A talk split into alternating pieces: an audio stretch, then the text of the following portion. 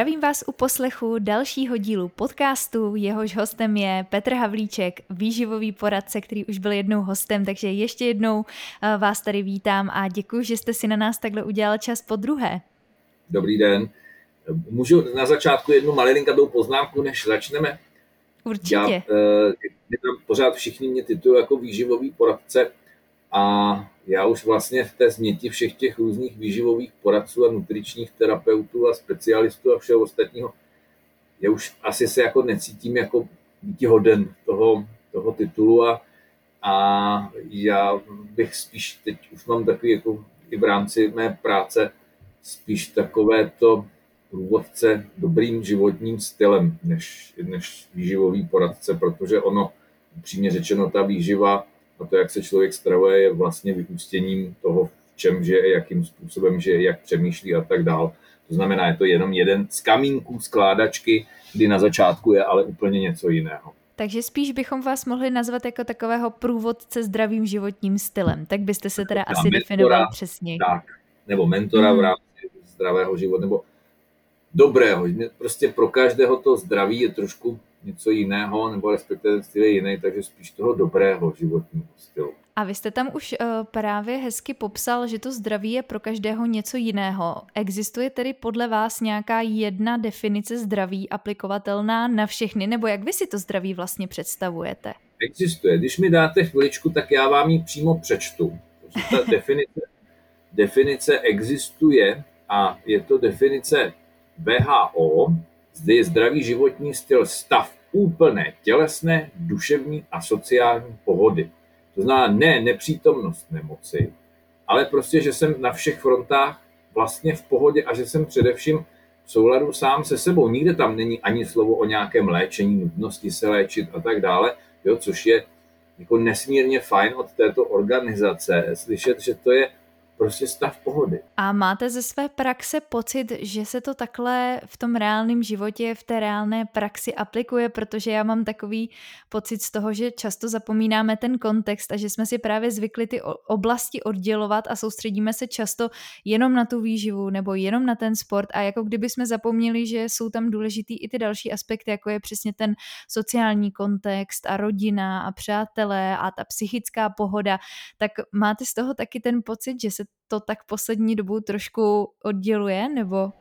Mám ten pocit, že se to výrazně odděluje, ale ono se nám odděluje úplně všechno. Já mám v poslední době pocit, že s výjimkou pár lidí dneska se všichni na něco specializujeme, všechno nějak oddělujeme a málo kdo z nás díky úzké specializaci, která se tady jako strašně razí ve všech oblastech, tak přestáváme i v tom přehršli informací přemýšlet kontextu a přestáváme přemýšlet globálně. My se tady furt to slovo globálně, pořád se tady tím zaštiťujeme, jak ta globalizace, jak to je důležitý a blabla a hrozný keci kolem toho.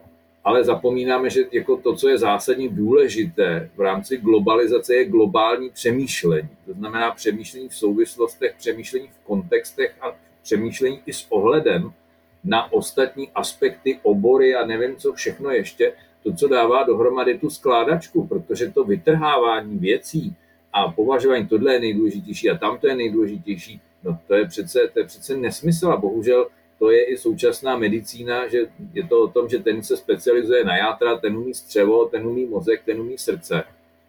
Ale málo kdo zase přemýšlí globálně, že to není jenom tady pacient jeden kus, ale že to je člověk. Ono nám to opravdu bohužel prorůstá úplně do všech oblastí našeho života. Tak s tím naprosto souhlasím, že přestáváme vidět někdy toho člověka, i pokud jde právě o tu výživu jako celek, kde nejdou oddělit právě ty další aspekty, jak jsme je tam pojmenovali. A myslíte si, že ta věda nebo to, jak se dneska i díváme na ty informace, taková ta jako možná až zaslepená víra v tu vědu, takové to, co nemáme studiemi potvrzeno, tak neplatí, že je to taky taková trošku past i pro tu odbornou veřejnost? Za mě je to cesta do pekel, tohleto úplně. To je prostě absolutní technizace a vědizace našeho života, kdy se to stává v podstatě věda, se stává novodobým náboženstvím a zaklínadlem, a zapomínáme na to, že i ta věda se mýlí, že ta věda se nějakým způsobem vyvíjí a že bychom měli být pokorní i vlastně vůči poznatkům vědy, protože dneska se ne, že se ukazuje, že Newton se ve spoustě věcí mýlil, že Einstein se pravděpodobně taky už některé ty věci jsou překonané a že všechno to jde nějakým způsobem dál, takže bychom k tomu měli taky stejným způsobem přistupovat a že bychom měli být jako uznalí a pokorní i vůči věcem, které sice nejsou takzvaně evidence-based, ale jsou tady tisíce let vyzkoušené. A tisíce let se používají, mám na mysli teďka třeba léčitelství a bylinkářství, které se tady dehonestuje, přičem zpočátku vlastně většina léků na začátku farmacie pocházela z bylin, než se to naučili vyrábět jinak. Ale že my tady zapomínáme, že tady jsou prostě věci, které jsou vyzkoušené, tradiční, funkční a nemají bohužel tu nálepku toho evidence-based, tak se na ně díváme skrz prsty. A taky zapomínáme na to, že vlastně studie v rámci výživy, tak to jsou velmi často studie, nad kterými se lze jako pousmát, protože jak chcete objektivizovat klinickou studii v rámci výživy, když víme, že každý z nás jsme jiný a žijeme v jiných podmínkách. Ano, chápu, že některé věci se asi objektivizovat dají, ale na druhou stranu je málo oblastí, ve které lidi tak špatně vnímají a mnohdy i lžou, a lžou sami sobě, jako je právě oblast výživy. Zkuste se kohokoliv zeptat, co měl včera k jídlu a vyjmenuje vám většina lidí 50 nebo 30% z toho, co snědli, protože zbytek už si nepamatují. Takže to vynášení vědy do nebes, jak to dělá celá řada dnešních jakoby mladších výživářů, kteří jsou nabití těmi znalostmi ze školy, tak já na jednu stranu chápu jejich entuziasmus, na druhé straně chápu, i sám jsem byl stejný v době, kdy jsem začínal tu nepokoru, která tam byla, ale přeci jenom bychom k tomu měli přistupovat malilinka to jinak a ctít i tu empirii, která tam je. Samozřejmě je to v podstatě o tom, že empirie bez vzdělání mnohdy nestačí a vzdělání bez empirie je taky k prdu, takže obě ty věci by měli jít ruku v ruce a nemělo by to být jenom o tom, věda říká tohle, protože ona taky za 10 let věda může říkat v rámci tohoto jednoho aspektu úplně něco jiného. Nehledě na to, že důležitá je tam i ta síla myšlenky a s čím víc mluvím s moudrými lidmi, kteří právě i to vzdělání mají a 100% přečetli x těchto studií, tak od těch většinou právě slyším, že věda ano, určitě tady má svoje místo, všichni taky potřebujeme, ale zase na druhou stranu je tam potřeba zohledňovat i ty jiné věci, jako je ta lidská psychika, jako je právě ta víra, jako je nějaké to přesvědčení životní a že i to udělá obrovskou roli. A když už na to takhle navážu, tak jak vy vnímáte třeba takovou roli placeba v tom zdravém životním stylu, takovou tu přesně to přesvědčení? Slovo to placebo, když jste začala mluvit, tak mi tam celou dobu zní, jakože placebo jako jeden z obrovských fenoménů a úžasná věc, která opravdu je funkční, protože kdyby nebyla funkční, tak v klinických studiích na léci se nebude podávat placebo. A nebude se porovnávat s efektem placeba. Dneska se ví, že efekt toho placeba je velice značný, jestli se nepletu, je to kolem 50%, což je neuvěřitelné.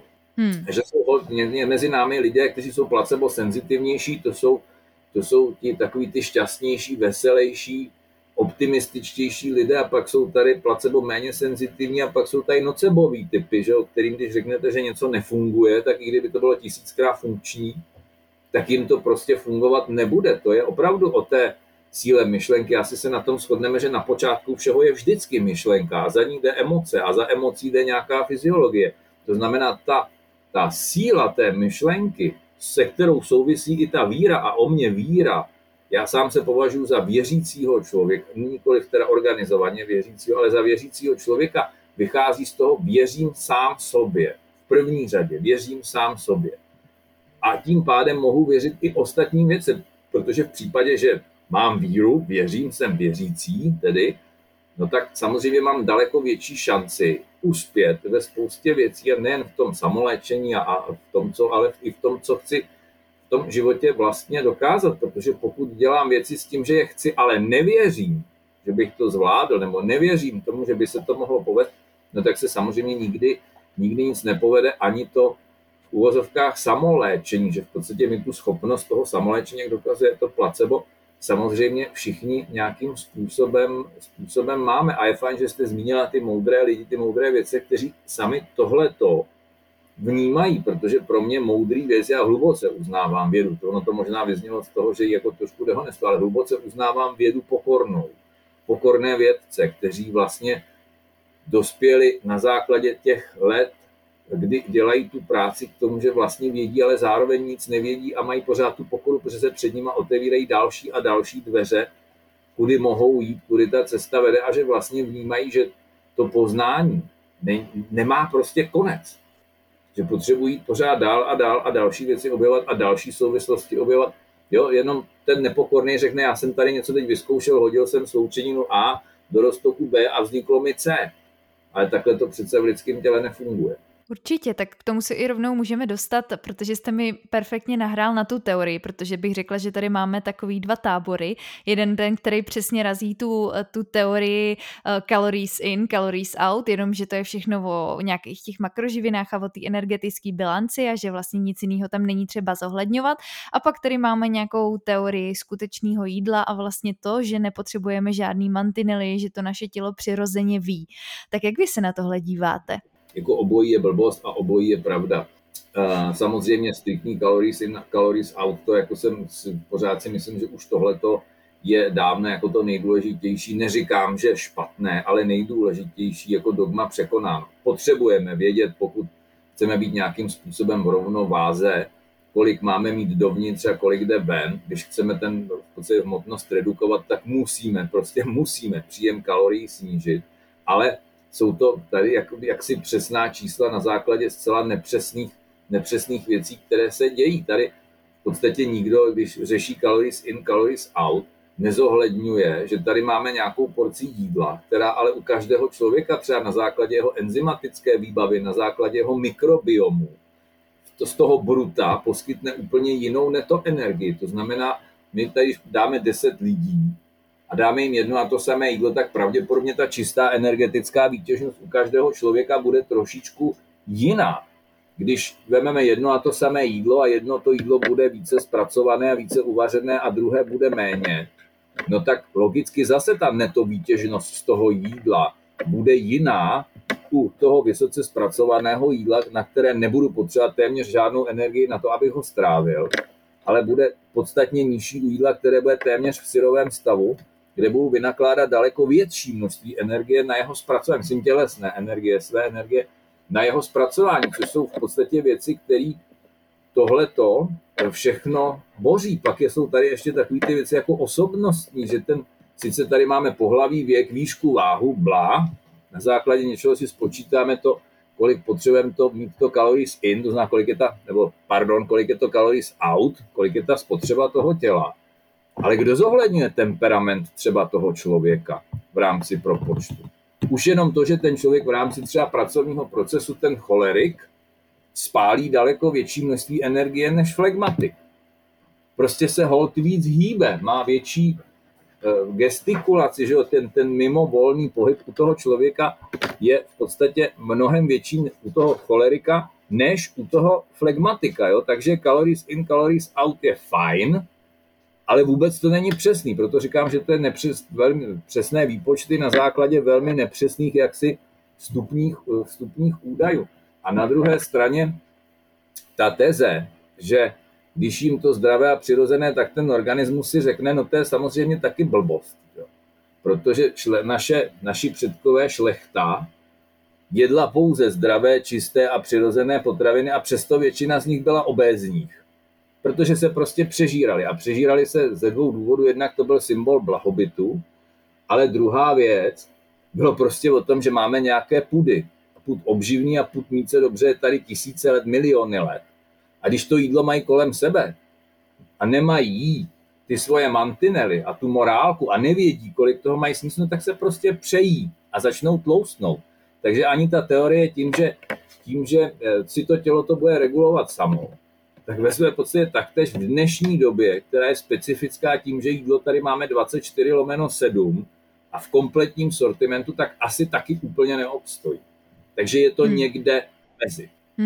A kde vy právě vidíte takovou tu zlatou střední cestu? Často se tady mluví o intuitivním stravování, o tom, že nejdřív právě potřebujeme nějaké ty mantinely získat, odhad, co by tak zhruba mohly být ty moje porce, jak s tím zhruba můžu pracovat, ano. Protože zase to je taky teda za vás taková ta ideální varianta, ideální scénář, trošičku ukázat, jak by to jídlo zhruba mělo vypadat, co by na tom talíři mělo přibližně být, jaká zhruba porce, dejme tomu ty bílkoviny, sacharidy, tuky, kolik energie zhruba, jaké porce za den mi sedí, protože i je potřeba zohlednit to, že se to v průběhu života mění, že jo? Že často mají lidi pocit, že soudí jídelníček někoho, komu je 50-60 let, má úplně jiný životní styl a mají právě nějakou tu teorii, že nejlepší je jíst třeba 5krát denně nebo 3krát denně nebo tolik a tolik energie, že tohleto by přece bylo strašně málo, ale nějak tak zase zapomínáme na ten kontext, že přece i v průběhu života my to potřebujeme přehodnotit, to, jak jíme. A...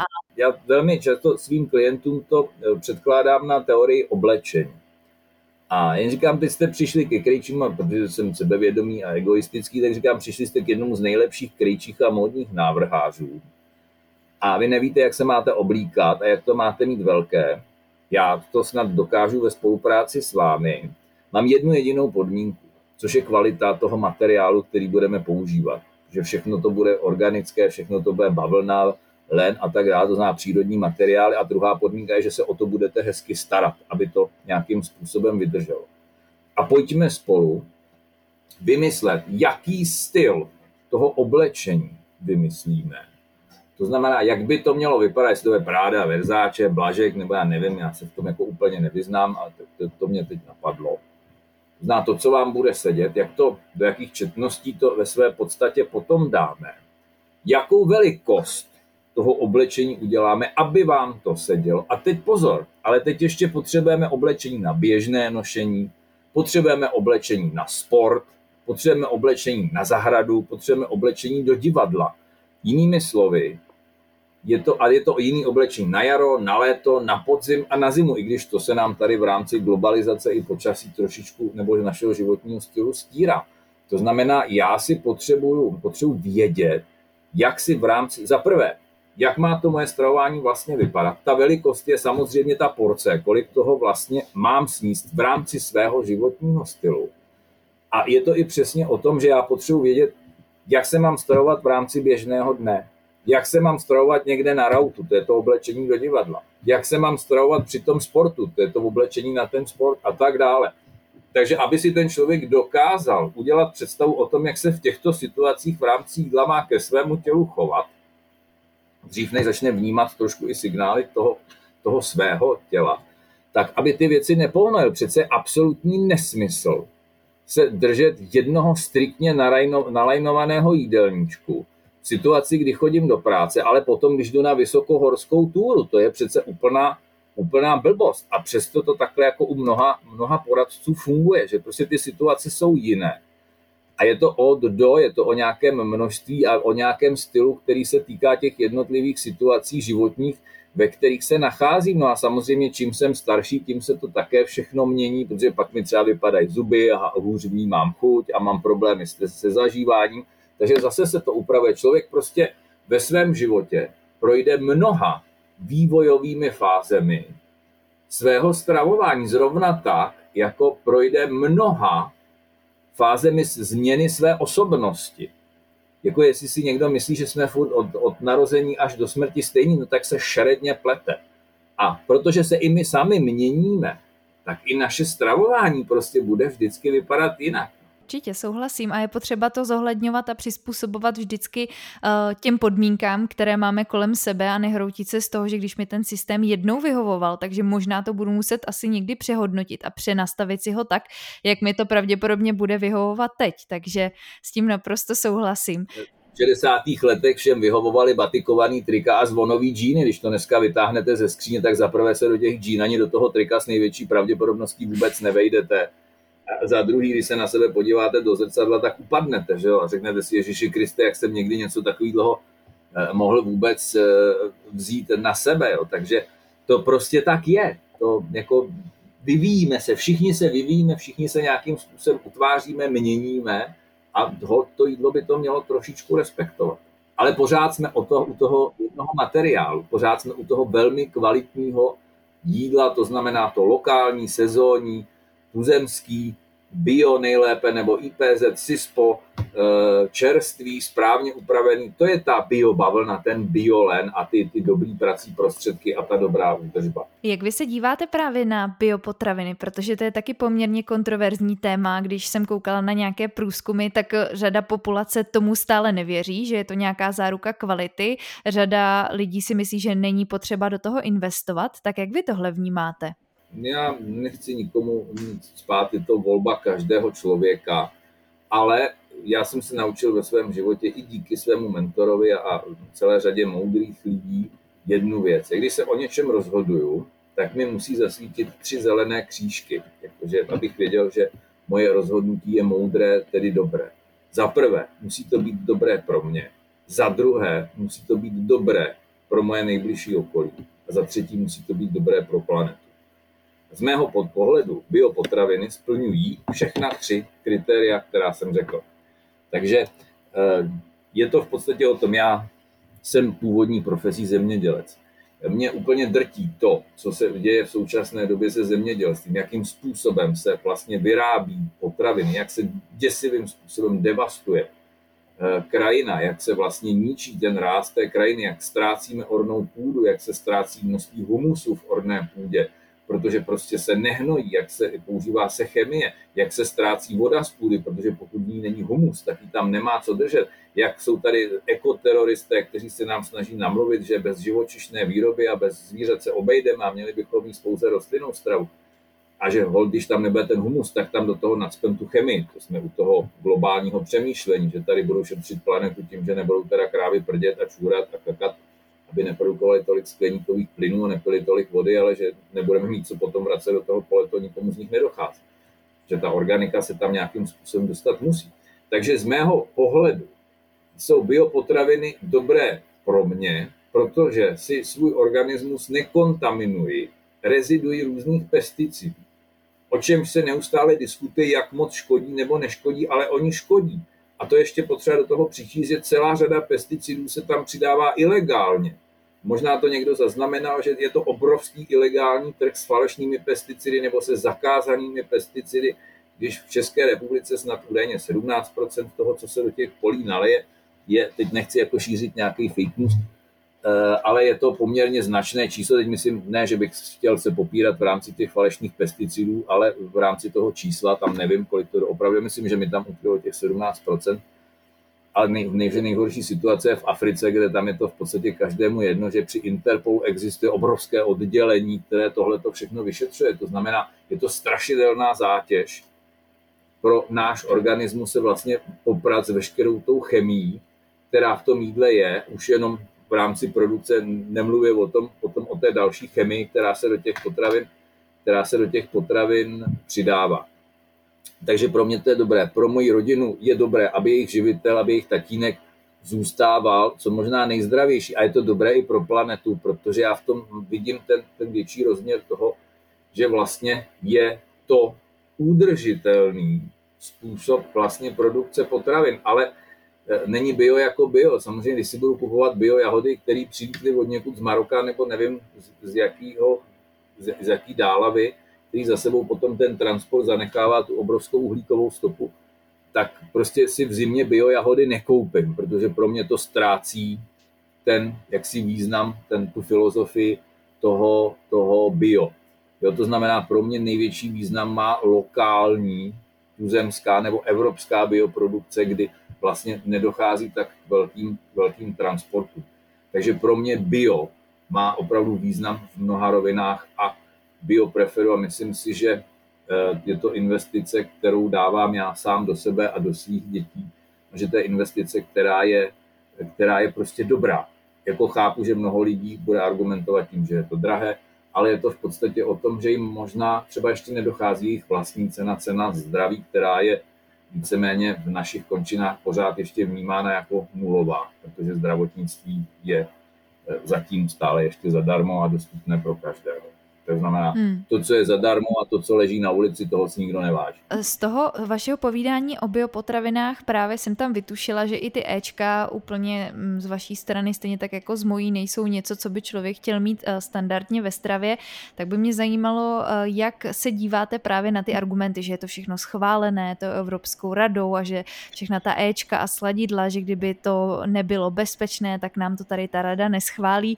Tak jaký na tohle máte postoj, nebo jak vy tohle aplikujete do praxe? Předpokládám, že asi nijak, protože budete preferovat ty přirozené potraviny, ty skutečné potraviny ještě nejlépe v biokvalitě, ale jenom jsem tady chtěla dát zase na tu druhou stranu, protože občas to taky někde zahlídnu, že přece proč bychom se tomu měli vyhýbat, že já neříkám, že nikdy nic takového nejíst, ale jsou lidi, kteří vám klidně řeknou, že můžete to jíst v jakýmkoliv vlastně množství, že pokud to tady máme povolený, tak je to bezpečný a nic nám to nemůže udělat. Ano, je to v podstatě, je to takový z mého pohledu, když to vezmu z jiné stránky, ze stránky filozofické, je takový krásný alibismus. Nemusím nic řešit, nemusím se o to zajímat, protože on to tady někdo schválil, on někdo tu zodpovědnost na sebe za to vzal a tudíž já mohu dělat, co chci a nemusím přemýšlet a nemusím brát zodpovědnost do svých vlastních rukou. A když se náhodou něco stane, no tak to oni to schválili, oni to udělali, já nic, já jsem to jenom jedl, protože oni řekli, že je to vlastně v pořádku. Jo, takže pokud někdo má tento přístup k sobě a ke svému zdraví, budiš mu to přáno, ať si konzumuje toto všechno ve vysokých dávkách, tak jak je mu libost, jak je v podstatě jeho ctěná vůle. Ale ať se potom nediví, až potom nějaký ten problém se objeví a neháže to na někoho jiného. On se tak rozhodl.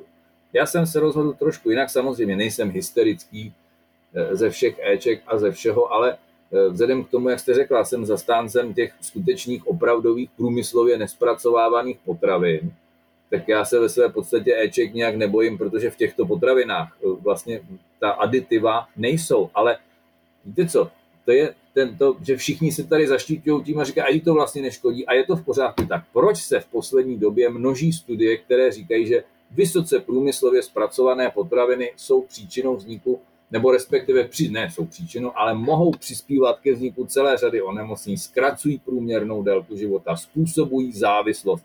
A teď celá řada vlád si drbe hlavu, co s tím má udělat, protože v mnoha jaksi vyspělých státech západní Evropy tyto potraviny tvoří více než 50 až 60% toho, co lidi skonzumují.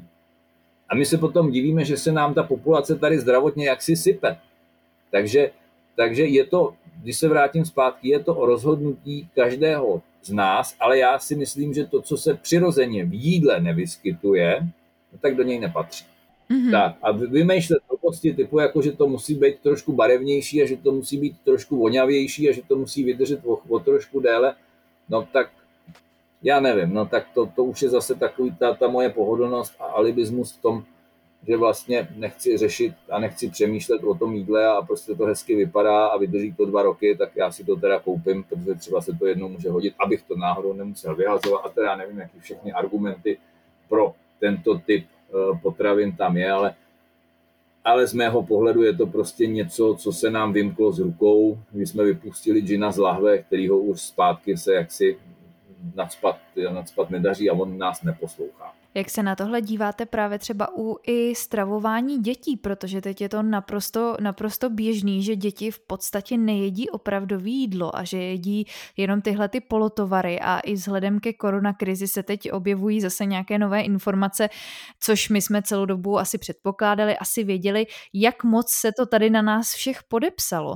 Podepsalo se to hodně, protože počet lidí s nadváhou a s obezitou stoupil podle oficiálních čísel asi na 66%, což jsou 2/3 národa, to už je teda jako opravdu brutus. Já když vylezu ven a rozhlídnu se kolem sebe, tak mám pocit, že to je ještě o trošičku víc. A upřímně řečeno, když vidím matky mnohdy, čím krmí některé matky svoje děti, tak si myslím, že snad by ty děti ani snad radši neměly mít, protože nevím, jestli to je o nevzdělanosti nebo neschopnosti přijímat informace nebo o lenosti. Já prostě tomu nerozumím. To je spousta rodičů má svoje děti vymodlené. Strašně si je přáli a pak jim v podstatě ten život devastují tím, že nejsou schopni si udělat trošku času na to dítě a dát mu trošku něco ze svých emocí a dát mu kvalitní jídlo, které sami mu s láskou připraví. Takže pro mě je to, protože jsem sám otec 3 dětí, děti mám rád, takže pro mě je to něco, s čím asi nejsem schopen jako úplně se smířit. V případě dospělého člověka je mi to úplně jedno, ať si dělá, co chce. Ale v momentě, kdy si pořídí děti, tak už zodpovědnost sám za sebe musí vzít do vlastních rukou, protože jedině tak může vzít do vlastních rukou i zodpovědnost za své děti. A pokud z nich chce vychovat dobré, zdravé, silné, odolné jedince, tak v první řadě musí začít sám u sebe a musí začít daleko víc přemýšlet a tvořit, protože těch jaksi ustrašených, stádových, slabých jedinců, kteří vyžadují tu pevnou ruku od někoho, těch tady máme dost, ale těch individualit silných, kteří jsou schopni mít zodpovědnost, činit vlastní rozhodnutí, starat se o sebe, neházet zodpovědnost na někoho jiného, neukazovat pořád na někoho prstem, že on, ať to udělá, a on, ať si zamete a blabla, tak takových těch, když jsem se rozohnil teďka, takových těch silných lidí je tady doopravdy málo. A my pořád se tady zaštítujeme a říkáme, Ježíši Kriste, a kam to půjde, a kam ten celý svět spěje. No a u toho sedíme nad hromadou příšerního jídla, zapijíme ho levným vínem, pokuřujeme u toho cigárka a tváříme se zhrozeně nad tím, kam tím svět spěje. No, nebo pořádáme ekologické demonstrace a za lepší životní prostředí a apelujeme na vlády, aby začaly zakazovat a přikazovat, a u toho máme ty kelímky z fast foodu s těma plastovými víčkama a brčkama a pak to hodíme na zem a jdeme domů s dobrým pocitem, že jsme zase za něco demonstrovali, za něco dobrého. Prostě pořád si nejsme schopni uvědomit, že ta vlastní zodpovědnost za uvozovkách celou tady tuhletu planetu začíná a končí v podstatě jenom u nás, jako lamentování nad tím, že Čína tady znečišťuje ovzduší a jak je to strašný, tak dokud budeme kupovat a preferovat jejich věci, tak se to asi nezmění. A teď, jak jste se právě tady tak trošku rozohnil a mluvil jste tam i o těch emocích, tak poslední otázka, kterou bychom to tady dneska mohli uzavřít, je, jak vy vnímáte jídlo versus emoce, protože to je velmi častá otázka, setkáváme se s ní tady často, už na to vznikají i tady samostatné pomalu směry, že prostě budeme tomu dávat jenom tu nálepku emoční jedení a tak dále, tak jak vy vnímáte jídlo versus emoce? Je to samozřejmě tady nálepkování, je to zase určitým způsobem alibismus toho, já za to nemůžu, já mám špatné emoce, já jsem chudák a tak dále. Jo, ano, je to do určité míry pravda. Marian Jelínek krásně říká, a on to má zase od Platona, který to říkal, že celý náš život je naložený na koňském povoze, který táhnou 2 koně, my jsme ti voskové nebo vozatajové, kteří ten vůz řídí. A ty koně jsou 2, jak jsem říkal, jeden se jmenuje emoce a druhý se jmenuje pudy. A pouze v případě, že tyto 2 koně mám pod svojí vlastní vědomou kontrolou, tak jsem schopen někam postupovat dál a postupovat tam, kam chci já. Pokud je nemám pod kontrolou, no tak logicky ten vůz jede tam, kam chtějí ty koně. A já k tomu přidávám ještě jednoho koně, který vzniká na základě, nebo který by mohl být synem nebo dcerou koní jmenovaného emoce a jmenuje se závislosti. A ten je vzadu a ten vůz může kdykoliv převrátit. Takže ještě se budeme potom časem třeba vymlouvat kromě emocí i na naše závislosti. Že já za to nemůžu vlastně, já jsem tady díky potravinářům si vypěstoval závislost na určitých potravinách, ze které se nemůžu dostat ven. Ale emoční jezení prostě je, ale není to o ničem jiném než o nezvládání svých vlastních myšlenek a na základě tvorby negativních emocí, které se mi potom následně ale propisují i do jídla. Takže je to v podstatě o práci s vlastním myšlením, o práci s vědomím, o kódování podvědomí, o vědomém přemýšlení a následně i vědomém jezení. Jako ono vymlouvat se na emoce je fajn, je to super. Ano, všichni víme, jak moc emoce ovlivňují naše stravování, jak moc u těch lidí, kteří nejsou šťastní nebo jsou ve stresu, jak úplně jinak to stravování vypadá, než tak, jak by ho ve své podstatě na té vědomé bázi chtěli mít, ale nejsou toho schopni, protože prostě nejsou schopni pracovat s těmi emocemi, protože já miluju jeden citát od G.B. Shawa, který zní: Já ho mám napsaný na zdi v obyváku, na nejčestnějším místě. Přestaňte se hledat a začněte se vytvářet. A v tom je prostě hluboká pravda. Pokud já se budu furt v něčem hňahňat, furt se patlat v minulosti a kdo a jak a co mi udělal a jak mi ublížil a co mi tím způsobil a já jsem teďka chudák a já vlastně nemůžu tohle a nemůžu tamto, no tak se budu hledat celý život a celý život nikam nedojdu. Ale v případě, že to položím, tak ano, je tady nějaká minulost, ta tady byla. Ta se neděla mně, ale dělá se pro mě, jak říká Benjamin Hardy, špičkový psycholog.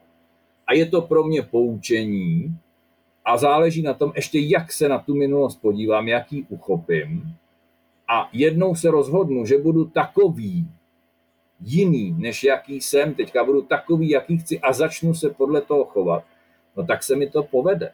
Takže když to dám třeba na příkladu kuřáka, já už dneska jsem nekuřák, už nejsem kuřák. Ještě takhle jenom zeptám, protože když jsme spolu naposledy mluvili, tak mám pocit, že jste ještě kouřil. Taky. To je poměrně čerstvá věc, že jo? Asi 2 měsíce, no. Já nevím, já to nesleduju, protože se považuji za nekuřáka a to je to, co jsem chtěl říct. Dokud na začátku je nějaká motivace, že jo, pro kterou to dělám. Pokud je motivací strach, jako v případě toho kouření, budeme se toho držet. Ježišmarja, rakovina plic, rakovina prostaty, a co když se mi zvedne cholesterol a smrdím a je to společensky nepřípustný a blá, blá, blá a spousta keců. No tak dokud tam ten strach bude silný, tak já se teda jako stanu, já to teda zkusím být tím nekuřákem. V momentě, kdy ale otočím to paradigma toho přemýšlení a začnu přemýšlet ne o tom, co mi to bere, ale o tom, co mi nekouření může dát, nebudu smrdět, ušetřím peníze, budu zdravější, budu mít větší množství energie. No tak se vám samozřejmě do toho okamžitě jde s lepší vervou, protože tam vidíte, nebo máte tam tu vidinu toho, že ne, že tady se něčeho bojíte, ale že dostáváte nějaký bonus. A je to v podstatě o tom přestat se chovat i alibisticky a ne jenom udělat rozhodnutí. Vytvořit závazek. Jsem nekuřák, takže přestávám kouřit. A ne, že jsem stop kuřák, nebo já jsem to teda zkusil a ještě se nepoložil. To je chybné přemýšlení. To je to stejné, když ten tlustej začne přemýšlet o tom, tak já teda zkusím zhubnout. Ne, pokud se nezačne okamžitě považovat za štíhlého člověka, nebo respektive, že je čím dál tím štíhlejší, že tady to nejde stopnout, že jo, tady nejsem ze dne na den štíhlej, ale že to paradigma tam funguje, jsem stále, nebo ta mantra jsem stále štíhlejší a nezačne se chovat jako štíhlý člověk. V případě toho kouření nezačne se ten člověk okamžitě chovat jako nekuřák, to znamená nevyháže všechno to, co souvisí s kouřením, nevypere hadry, nevypere záclony, přestane chodit do kuřáckého prostředí. No tak v tom případě, když tohle to všechno udělá, tak je z toho přece venku. Je to vědomé rozhodnutí, je to závazek s jasným cílem, měřitelným cílem, kdy ho tam baví ještě i ten proces, který tam je a ta nadhodnota, kterou získává. Ale pokud do toho budu furt vstupovat s tím, tak já to teda zkusím a ono už mi to několikrát nevyšlo, no tak já budu radši opatrnej v tom, já to radši nikomu neřeknu, že jsem přestal, protože co kdyby zase náhodou začal, oni by se mi smáli. Tak jako to už si tady chystám, jenom to pozadí, otevírám si ty zadní vrátka, abych měl kam zdrhnout. V momentě, kdy vytvořím závazek a takhle to bude, no tak se mi to přece mnohem lépe dodržuje a mnohem lépe se mi to plní. Prostě se rozhodnu být někým jiným a jdu si zatím.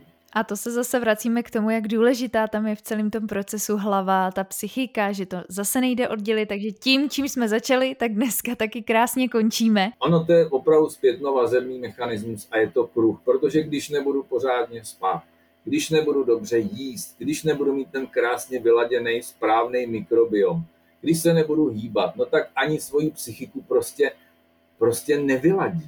To je o tom prostě jednou se rozhodnout a začít ty věci dělat a začnu ty věci prostě dělat správně. A když hold budu stabilně nevyspalý, tak já se obávám, že ani mi tam ta myšlenka nenaskočí. Jako, že bych měl začít třeba dělat něco jinak, nebo že bych se měl začít o sebe trošku jinak starat, nebo sám sebe si víc vnímat. Protože když jsem nevyspalý, tak jsem vlastně permanentně jenom nasranej, unavený a hážu to všechno kolem sebe a plivu kolem sebe jedy a strachy a úzkosti a nevím, co všechno ještě, a nejsem schopen se postavit sám za sebe, a za svoje nejbližší a za svou planetu se začít jako pořádně prát. Co byste tady chtěli ještě takhle naposledy zmínit? Nějakou takovou poslední myšlenku, čím bychom to mohli dneska uzavřít? Myšlenka asi jediná, která rezonuje teďka společností a možná posloucháme jedny a ty samé lidi, je o tom nenechat si vzít tu zodpovědnost za svůj život a začít opravdu řešit sami sebe s použitím vlastních myšlenek, vlastních rozhodnutí, vzít si vlastní zodpovědnost, naučit se daleko více riskovat, protože bez toho riskování se nic ve své podstatě nedá dosáhnout. Já bych to zakončil možná mantrou. Jsem slyšel, že používala naše fenomenální sportovkyně Štěpánka Hilgertová vždycky před každým závodem, ale ona je aplikovatelná v celém našem životě. A ta mantra nebo ta modlitba zní: Pane, dopřej mi, abych v boji, který jde životem, měla odvahu a sílu riskovat a aby se čest a pravda udržely vysoko. A mám-li prohrát, dej mi sílu postavit se u cesty a pozdravit vítěze, až půjde kolem. Amen. A já si myslím, že kdybychom toto všichni začali aplikovat v životě, tak se nám, jaksi všem, tady bude o trošku lépe žít a možná nebudeme muset vymýšlet různé vyhlášky, zákazy a příkazy, protože nám všem to bude vlastní.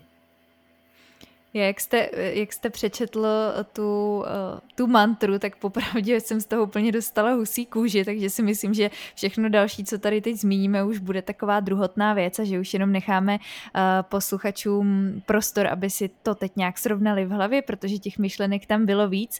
Takže já vám tímhle moc děkuju, že jste se podruhé stal mým hostem. Doufám, že to třeba nebylo naposledy, že se třeba ještě někdy spojíme.